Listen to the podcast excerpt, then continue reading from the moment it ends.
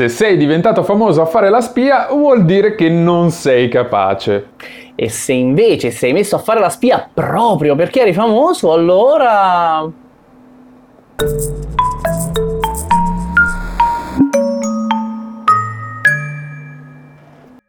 Ciao Adrien, benvenuto, benvenuto.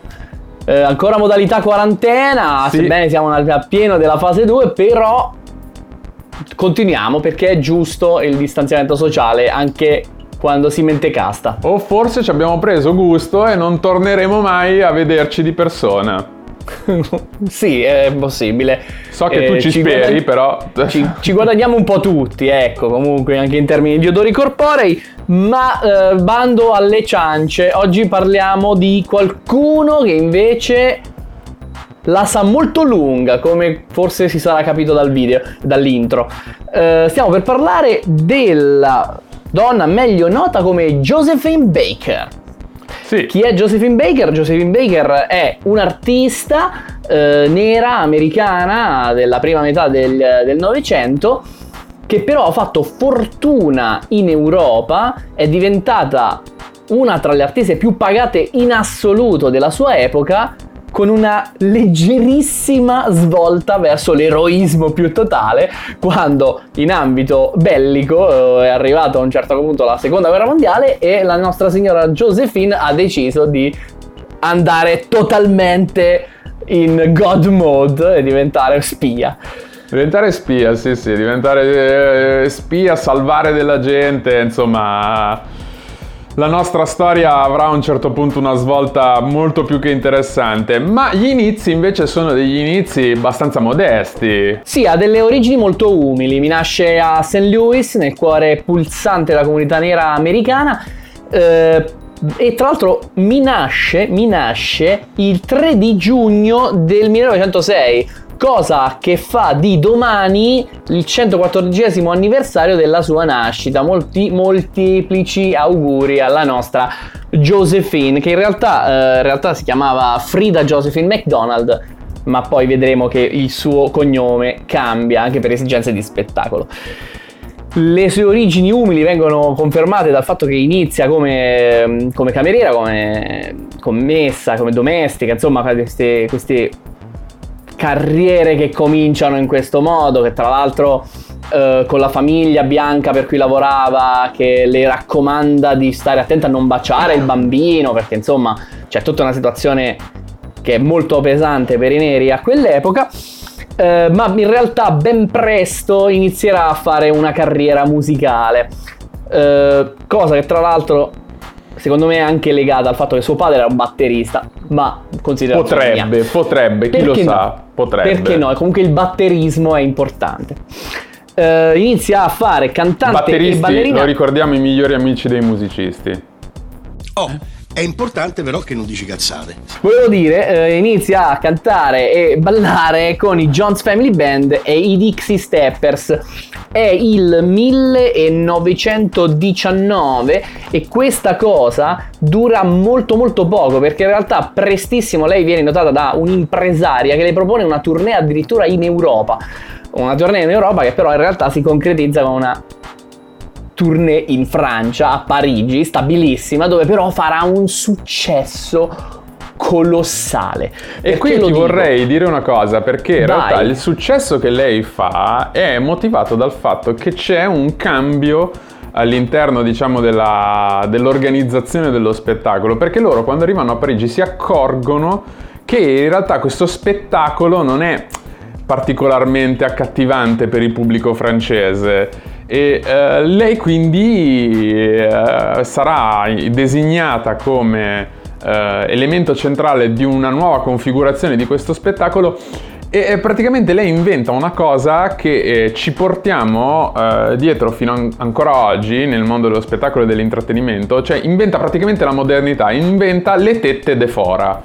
Ok? Ah, S- ok. senza le quali Diventa oggi... Ivanzina. Esatto, senza le quali oggi non avremo più non avremo Instagram e TikTok, per esempio, per dirti Non quanto era avremo- moderna. Non avremo metà della, ci- della società civile, Adrian, diciamoci la Esatto, verità. eh. esattamente. e questa è una sola parte, diciamo, del, del suo successo, cioè il fatto che lei riesce a, ehm, a coniugare questa- questo essere sexy con l'altra parte che è l'ironia, il- diciamo la parte un po' comica, perché il suo spettacolo è sempre un po' così, una sorta di connubio tra queste due, tra queste due cose. Beh, eh, non è, questo non so se se l'ha inventata lei, perché comunque il concetto di sdrammatizzare l'erotismo con lo scherzo è una cosa che è sempre esistita. eh, anzi, qua in Italia poi la fa da padrona come, come cultura. Poi non so se è iniziata da lei, ma credo che questo sia No, no, ma credo che nella cultura dell'erotismo ci sia sempre stata la parte comunque del- del- dell'iro- dell'ironico, però... eh, Ma sì, stavo sta di fatto che- scherzando. sta di fatto che, esatto, è anche un, un salvataggio, diciamo. C'è il fatto che lei piace molto al pubblico francese, non solo al pubblico inteso come quelli che vanno a vedere i suoi spettacoli, ma anche in generale alla società, perché il- la parte in- che a lei, eh, diciamo, sembra fuori di testa è che quando lei sbarca in Francia la trattano come una persona normale. Cioè, cioè, eh, rivoluzione è una persona, Sì. cioè, non è per forza eh, prima di tutto nera. eh, ma no, no.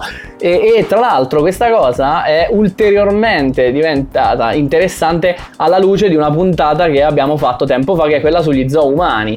Perché Sì. è proprio in questo periodo storico che in Europa e, e in Francia poi prima di tutti eh, ci sono gli exhibit delle popolazioni africane e più, più in generale esotiche eh, Sì. ritratte nei loro habitat, lasciami passare questi esposte più che ritratte, esposte Sì, proprio in giusto, ricostruzioni di villaggi, eccetera. Abbiamo fatto una puntata sugli zoomani che è eh, bellissima e atroce nello stesso, allo stesso tempo. Due aggettivi che spesso vanno a braccetto. sì, commentecast sì, commentecast Sì, sicuramente. Commentecast, questo ed altro.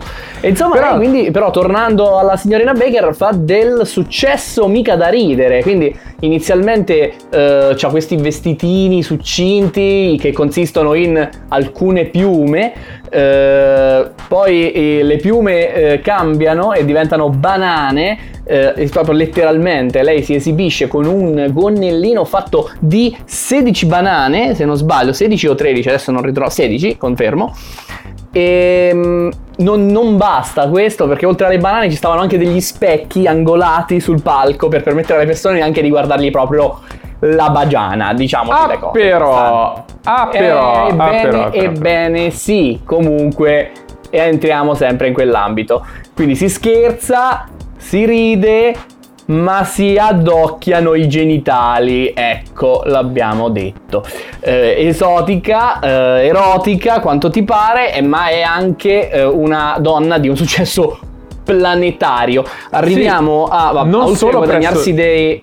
Fam- Fammi finire Ah. questa cosa, poi ti lascio la parola. Volevo dire soltanto che aveva, oltre a guadagnarsi dei soprannomi, vabbè, a volte spesso sensazionalistici, ma non soltanto nei suoi confronti, però lei si guadagna la perla nera o la dea creola, ma queste cose vengono accompagnate da un totale di 1500 proposte di matrimonio, una delle quali finisce in un suicidio ai piedi della nostra Josephine, cosa che come, eh, cioè io pensavo, ma qualora andasse in porto, Sì, c'è un errore di pianificazione, c'è qualcuno che non ha visto. Ah sì, che bravo, mi hai convinto adesso che ti... Adesso che sei morto. Adesso... Vabbè. Cosa volevi dire che ti ho interrotto? No, volevo dire che il suo successo non è soltanto presso il pubblico, diciamo, di quelli che vanno a vedere i suoi spettacoli, ma è anche un successo presso gli intellettuali e gli artisti dell'epoca, perché lei frequenta tutto il circolino degli artisti che sono lì in quel Giusto. momento presenti a Parigi, che sono praticamente tutti, perché sono tutti lì. E c'è Picasso che la definisce The Nefertiti of Now, la Nefertiti di adesso, Hemingway che frequenta il suo locale, la la- dirà che è una donna straordinaria, la donna più straordinaria della sua epoca. E poi c'è lo scultore Alexander Calder che le dedica diverse opere, poi ci sarà anche un pittore che farà un quadro che la raffigura, insomma è una... È una- la vera star della sua epoca, è la vera star del- di, quel- di- di- di quei decenni. Cioè, Tra l'altro, c'è da dire che Parigi è un po' the place to be quando si parla di intelletto di questo, di questo in quell'epoca eh, questo sicuramente, a quell'epoca sicuramente. Tra l'altro lei, come dicevi, fa un sacco di dindi, fa un sacchissimo di soldi, al punto che a un certo punto, cioè a un punto che a un certo punto, no, non, non si dice, però a un certo punto lei si trasferisce in un albergo in cui eh, sarà servita, cioè la sua donna di camera e il suo valet saranno due bianchi, quindi è la, la- la nera che viene servita dai bianchi, oltretutto la ragazza che a suo tempo, quando era bambina, faceva a sua volta la serva. E quindi c'è Beccati questo, ribal- questo. esatto, questo ribaltamento totale della situazione. Eh, interessante, interessante, interessante. Incontra giusto in questo periodo, incontra eh, Pepito Abatino, un italiano che eh, proprio in quanto italiano non solo diventerà il suo amante, ma troverà anche la gabola per fare dei soldi, perché noi italiani sappiamo sempre distinguerci con... Io ci stimo. Esatto, io un po' meno, però sta di fatto che il nostro Pepito eh, id- eh, sarà alla base del, eh, di quella che è la linea di cosmetici che sfruttano l'immagine di eh, Josephine Baker. Perché a un certo punto escono dei due cosmetici in particolare che saranno Baker Fix. Eh, che sarà una brillantina per capelli e Baker Skin una lozione abbronzante eh, che ho trovato anche eh, chiamata Baker Oil poi metterò le immagini si vedranno i prodotti e funzionano L'olio di brutto fornaio. Funzionano tantissimo, praticamente le signore bianche borghesi di Parigi vogliono assolutamente assomigliare a Josephine Baker. È, è molto bello, ma tra l'altro proprio interessante come, come aspetto. So- ripeto, proprio perché lo possiamo mettere in questo contesto storico in cui ci stanno anche gli zaumani, quindi Certo. dove si mette quest'idea del colore della pelle in, questa- in questo contesto storico qua, bello. Tuttavia, eh, ricordiamo che Josephine Baker, oltre a fare un sacco di spicci, come li usa? Eh, la risposta è male, nel senso che... Malissimo. è molto brava nel bucarsi le mani. Lei, tra le altre cose, oltre a un castello che prima l'affitta, poi lo finisce di pagare, quindi poi ci tornerà, eh, ci tornerà utile questo castello più avanti nella narrazione. Però lei, tra le altre cose, ha anche un tot di animali con cui si fa vedere in giro.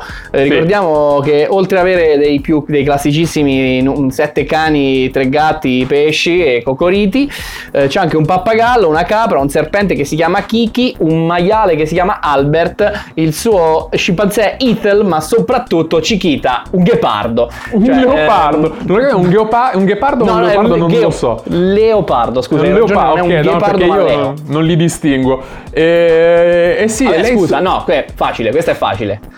La Lamborghini è il ghepardo, la, la- la Chevrolet è il leopardo. La Ok, Chevrolet. è la linea il problema. Nel senso che è un problema di linea. Ah, ho Il pensato parlassi è- del simbolo, dicevo no, aspetta, ma Lamborghini No, c'è il che- toro innanzitutto. No, non parlavo del simbolo, parlavo della linea, la Ah, ok, d'accordo.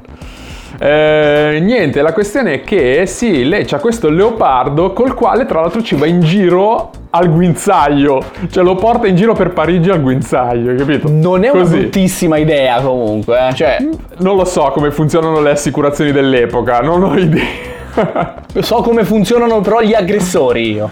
Eh, ah sì, quello... quello...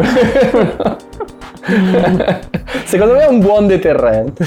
Beh, insomma, lei fa anche in quel periodo un, eh, un tour europeo, un grande successo e decide a un certo punto che di avere un, siccome un successo enorme in Europa, decide di tornare negli Stati Uniti. Nel 1936 dice, sai che c'è?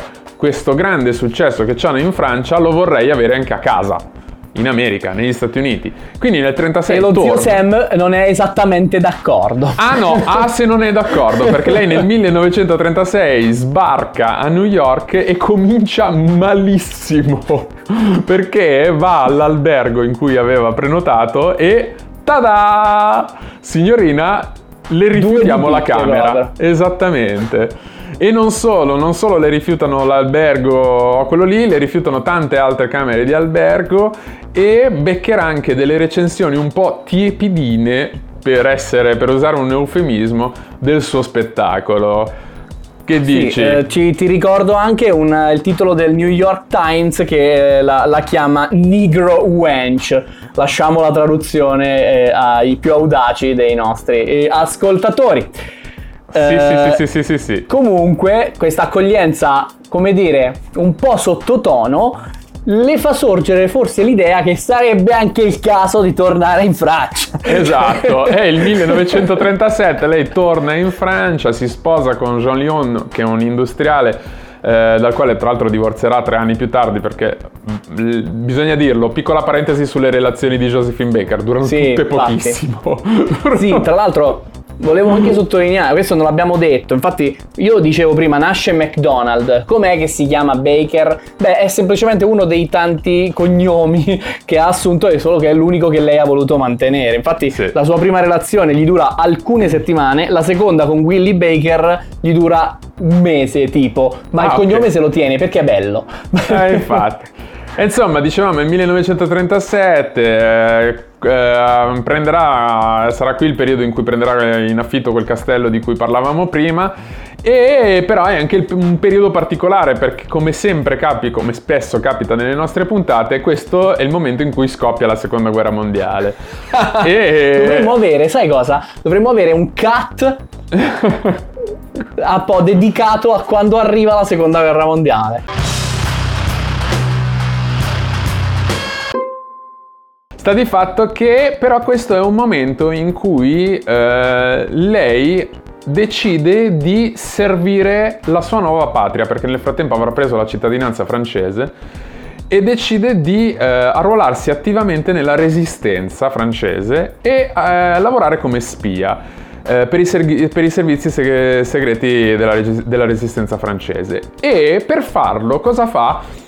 Sfrutta quella che è la sua fama, perché lei è talmente famosa che riesce a circolare liberamente tra la Francia occupata e la Francia, diciamo, libera, diciamo, del regime di Vichy, quella collaborazionista, e eh, trasfo- eh, trasporta dei messaggi che sono codificati, eh, un, cioè codificati, scritti con un eh, inchiostro simpatico nelle partiture del, eh, dei suoi concerti.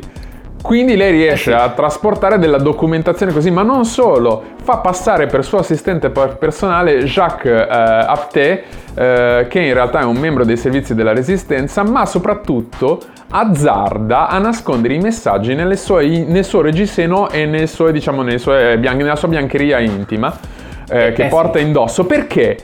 Perché lei sa che non la perquisiscono, anzi, quando arriva ai posti di blocco, i soldati le chiedono gli autografi. Beh, tra l'altro vorrei dire grande difficoltà nel nascondere un messaggio in un reggiseno che non poteva essere proprio grandissimo perché questa donna era nuda continuamente. quindi... Vabbè, spero, no, non, no. spero, non, nel momento in cui passa la no, frontiera. Vabbè, non nella vita privata, stavo scherzando. No, però era giusto, volevo solo ricordare che tutto questo ha un senso assolutamente strategico, anzi più tattico che strategico, nei riguardi dell'intro che abbiamo fatto prima, perché proprio per il fatto che sei famosa non c'è bisogno che tu dica che stai andando a suonare da una parte e infatti hai soltanto gli spartiti. Perché controllare gli spartiti di qualcuno così in vista? Figurati. Esatto. Tra l'altro lei in quel castello famoso eh, ci finirà per nascondere anche dei rifugiati in soffitta e qui però le fonti, cosa, de, delle munizioni e delle armi nel, nella cantina, non lo so onestamente, però sta di fatto che insomma lei gioca un ruolo abbastanza cruciale nel, nella, nella resistenza francese. Eh, verrà premiata, verrà decorata, nel 1944 riceve la croce di guerra e nel 1946 riceve la medaglia della resistenza e poi a fine eh, della guerra nel 1948 viene anche invitata a cantare negli Stati Uniti eh, nuovamente per, una, no, per, un'altra volta, per una nuova volta. E eh, cosa succede? Succede che sicuramente, sicuramente adesso le cose andranno meglio. Finalmente le cose vanno benissimo. No. No. no. Vabbè, farlo col delay della, della trasmissione a distanza è difficilissimo questo numero. Va bene. Che succede? Succede che gli rifiutano di nuovo l'accoglienza negli alberghi. Nonostante e, lei, tra eh, l'altro, sia accompagnata da suo marito, che è un bianco, il suo direttore d'orchestra, il Joe signor Bouillon. Brodo. Il, signor- Esatto, il signor sì. Brodo, Bouillon, bravo. Esattamente. Esatto. Hai visto Eh, come ho studiato francese? Vedi, Mentecast aiuta anche nel trilinguismo. E soprattutto quando si parla di tedesco, vorrei dire. Ma eh, vabbè. Mia specialità. No, e, e comunque e qua, qua inizia a succedere un po' di roba, perché in realtà è vero che lei viene comunque rifiutata socialmente da, eh, da, da questi personaggi loschi figuri, però durante questa tournée gli succedono anche delle cose buone, cioè viene a contatto con un movimento, se vogliamo, con delle idee nel sud dell'America eh, in zona Florida che la fanno svegliare un po' sul suo ruolo e di come sfruttare la sua immagine adesso che è importante. Sì, perché loro la criticano molto, gli dicono che eh, queste sono critiche che in realtà sono arrivate anche a Louis Armstrong, però vabbè. Eh, lei Ci dicono sarà un'altra puntata per quello forse, chi lo sa. Forse, forse sì, devo controllare quanta roba c'è da dire su Louis Armstrong, però sta di fatto che insomma ehm, la criticano perché gli dicono che il suo successo è il prodotto del fatto che lei si è adeguata un po' anche a quello che volevano i bianchi, che ha sfruttato e abusato un po' anche dell'immaginario che c'era intorno all'africano, che eh, sì, è vero che lei è un modello di emancipazione, però è un po' un modello di emancipazione solo per se stessa, nel senso che non ha aiutato nessun movimento gra- con la sua fama e con, con la sua ricchezza, non ha aiutato nessun movimento, non ha fatto niente per migliorare la situazione, diciamo, complessiva, generale degli afroamericani o dei neri in generale nel mondo. E insomma Di fatto quello che, quello che stiamo dicendo è che lei sta confermando tutto quello che si è sempre detto dei neri a discapito dei neri, quindi nel senso Sì, in insomma- un certo senso pot- aveva la posizione per fare la differenza e non l'ha fatto e questo le viene rinfacciato. Le viene rinfacciato e come dicevi tu prima, questa critica pungola nel vivo e lei infatti si attiva. Si attiva perché nel 1951 quando torna per un concerto in Florida pone delle condizioni, ovvero l'esibizione si fa solo se gli afroamericani possono entrare in sala. E questa è la prima volta in cui ci sarà, non ho capito se negli Stati Uniti o in Florida, ci sarà una sala all'interno della quale ci saranno sia afroamericani che bianchi tutti quanti assieme. Nello stesso periodo... Che è una roba, eh? È Cioè, una roba, sottolineiamo assolutamente, che è una assolutamente. roba di importanza storica mica da ridere. Assolutamente, nello stesso periodo accade quello che è l'episodio dello Stork Club, ovvero un club di New York in cui lei una sera è ospite in questo club, ma le ordina da mangiare e questo, questo piatto non arriva mai. E lei quando finalmente capisce che è intenzionale questa cosa, che le stanno rifiutando di portarle da mangiare, prende e se ne va dal club e pare che eh, fosse lì presente eh, tale Walter Winchell che è un giornalista di gossip. Perché è importante questa cosa? È importante perché il giorno dopo lei denuncerà questa cosa, questo, questo episodio e dirà, eh, metterà diciamo tra i colpevoli anche questo Winchell che è colpevole di non, di non essere intervenuto se vogliamo. E Winchell, avendo però dalla sua parte il potere del, del quotidiano, il potere del giornalismo, cosa fa? Risponde e l'accusa di essere eh, l'apostrofa come comunista e antisemita, che sono i due crimini imperdonabili negli Stati Uniti. Cioè, sono due robe che non puoi, Sì, non puoi no, fare, sono è quelle. anche, è, è anche indifendibile uno, perché come fai a dire no, non è vero? Cioè, non- a meno che tu non abbia una prova, ma qual è? Eh, Esatto, e infatti, come dici, eh, come giustamente sottolinei, eh, è indifendibile al punto che Edgar Hoover, J. Edgar Hoover, che è il capo dell'FBI ai tempi, la prende nel mirino, l'accusa ufficialmente di simpatie comuniste e la Josephine Baker viene dichiarata nemico degli Stati Uniti e le viene impedito l'accesso al, al territorio degli Stati Uniti. Lei allora... un bel risultato. Assolutamente, lei allora... Questo perché non gli andava bene che, che la sua cena fosse in ritardo. Cioè, voglio dire, ben fondato. Sei, allora hai vinto lo status di nemico della nazione. Bello. Praticamente, praticamente. No, credo che fosse più per il, il fatto che fosse un attivista, però... Sì, ma è per farti Anche- capire come lo snowball anche- effect arriva a questi livelli. Cioè, certo, certo. Eh, le- eh, lei quindi finirà in- a fare una tournée in Sud America e pare che, qui ce l'ho solo su una fonte, ma pare che... eh, eh, il governo americano fece pressioni eh, su alcuni governi del, degli stati sudamericani per annullare i suoi concerti e tra queste nazioni ci sono il Venezuela, Haiti, Cuba che ai tempi non era ancora comunista perché siamo negli anni 50, la Colombia e il Perù.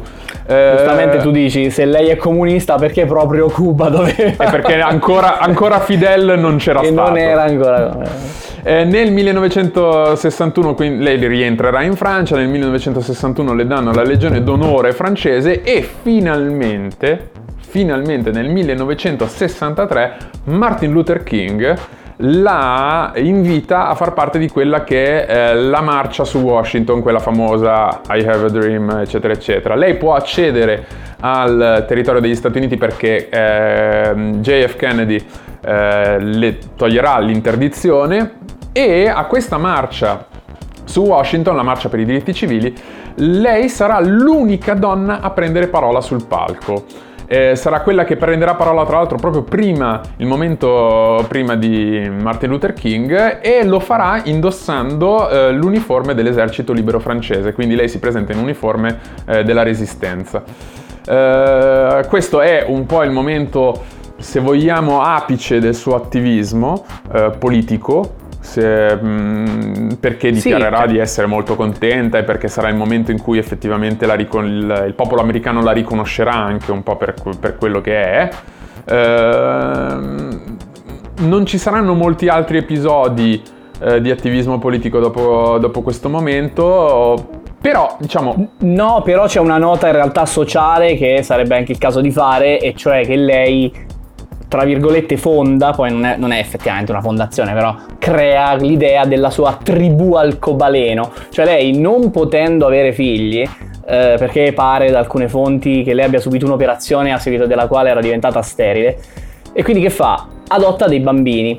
Eh, bambini, tra l'altro insieme al quarto dei suoi mariti che è Bouillon, eh, adotta bambini di tutte le nazionalità, quindi diciamo eh, fa and- va in quella direzione del multiculturalismo, del, dell'etnia, de, diciamo della cultura etnica varia e de- dell'America come posto in cui sarebbe anche ora di accettare persone non bianche. Sì, eh, lei anche questa cosa però la fa in Francia, non la fa in America, la fa nel certo. suo castello in Francia, dove tra l'altro eh, la, la, sua famiglia diventerà appunto di questi 12 bambini adottati, la tribù arcobaleno come dicevi tu, ma eh, ai piedi di questo castello c'è un villaggio che lei eh, ristrutturerà, creerà degli alberghi, eh, dei parchi, dei ristoranti, eccetera, eccetera, per farlo diventare una sorta di eh, località turistica, di um, punto di interesse. Eh, ci butterà dentro un sacco di soldi e eh, si rivelerà essere un investimento un po'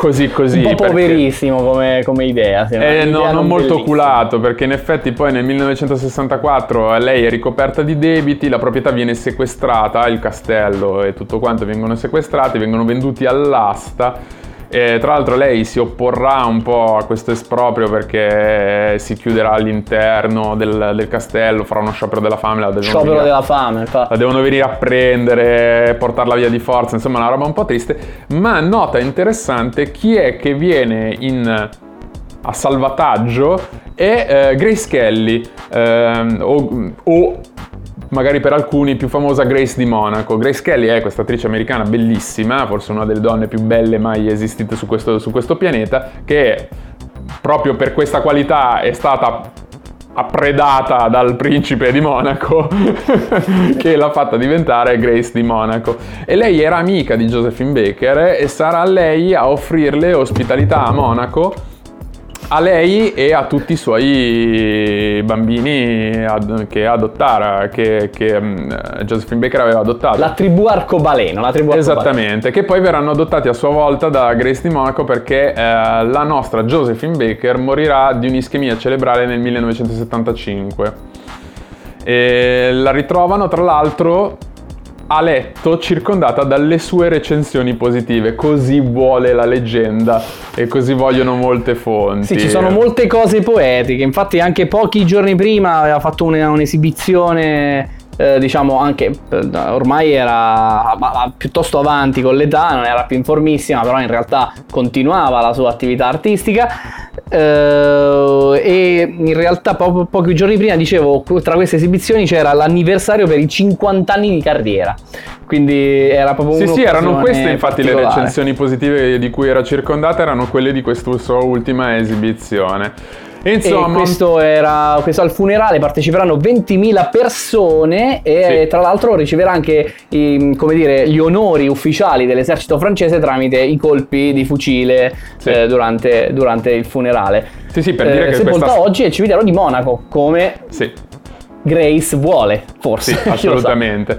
Eh, tra l'altro, eh, da dire che tutti questi episodi che, hanno, che, che, so- che la legano in un qualche modo alla resistenza sono ufficiali, non sono dicerie, perché lei riceve però- appunto tutte le onorificenze e tutte le... Sì, eh, ricordiamo che questo è un dettaglio che non avevamo detto, forse ci è passato di mente, forse non siamo bravi come una volta, o forse sì, eh, no, però perché non dovrebbero essere ufficiali? Cioè, tipo, la Legion d'Onore non è che gliela dà il primo Pirla, ci va proprio Charles de Gaulle.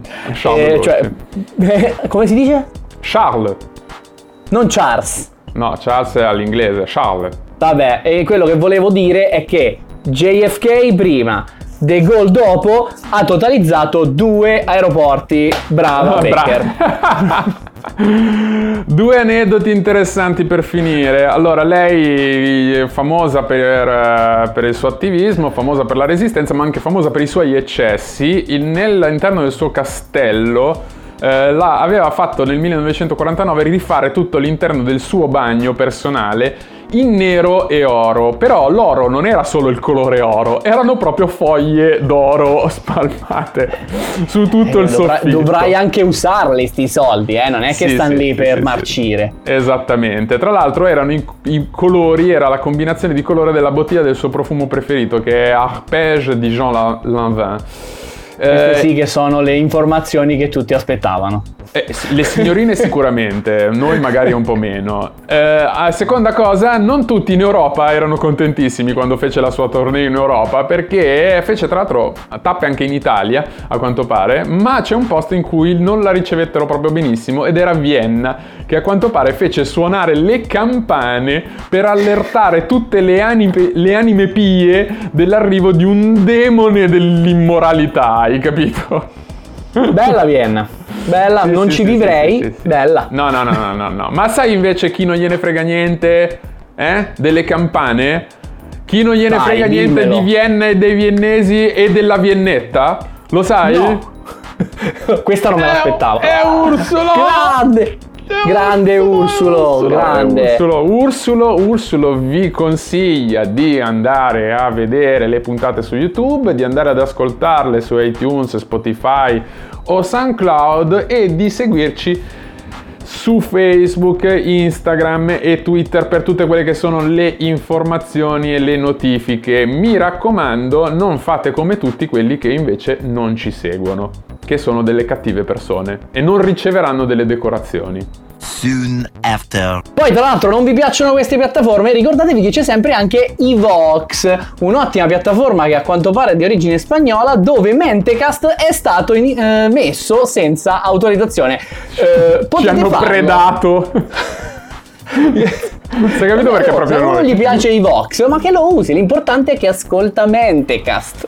Mettete anche like sulle nostre, no- nostre altre piattaforme perché ci faceva piacere, grazie. Ma noi per caso abbiamo anche delle fonti? Ma guarda, ah, ah, no. Questo Ah, no. è quello che direi se io non avessi delle fonti. E invece ce l'ho, ce l'ho. Allora, innanzitutto ti, ti cito il sito ufficiale. Eh, anche se devo fare un piccolo disclaimer, io questo sito ufficiale l'ho trovato solo sulla Wayback Machine degli Internet Archive. eh, e se provo ad andare sullo stesso oh, indirizzo che dopo eh, ti darò come link, no, in realtà no, il sito non sembra, non sembra funzionare. Magari mi sbaglio, comunque il sito ufficiale perlomeno sulla Wayback Machine esiste ed è raggiungibile. Poi ho trovato un'intervista sul Guardian risalente al 1974, quindi a pochi mesi dalla, dalla scomparsa della nostra Josephine, un articolo sulla Encyclopedia World Biography e uno su Al Jazeera, le, il giornale, eh, non so, di cultura araba, si può dire cultura araba? Non lo so, di dov'è Al Jazeera di preciso? Eh, Dell'Arabia. È arabesco. Io io non mi, non mi lancerei in questo genere di predizioni, invece io ho Vabbè, un è di- document- è- comunque è di- giuriamo su Dio che è di un posto. Sì, assolutamente, sicuramente di un posto. Eh, do- eh, io invece citerò un documentario di Arte, che è il, il network eh, franco-tedesco che fa un sacco di robe interessanti, che si chiama Josephine Quindi è Baker. dell'Alsazia. No, Josephine Baker, Première Icon Noire, e poi c'è il sito della National Museum of World War II. eh, c'è un articolo che si chiama Siren of Resistance, The Artistry and Espionage of Josephine Baker. E poi il sito della New York Public Library c'è un, sul- potete trovare un documento di archivio dedicato a Walter Wilshire, che è quel eh, giornalista di gossip eh, legato allo scandalo e al, al fatto che lei fosse interdetta dal suolo statunitense. Siete solo dei poveri comunisti, diceva qualcuno. Silvio. Vabbè, dopo questa possiamo anche terminare la puntata.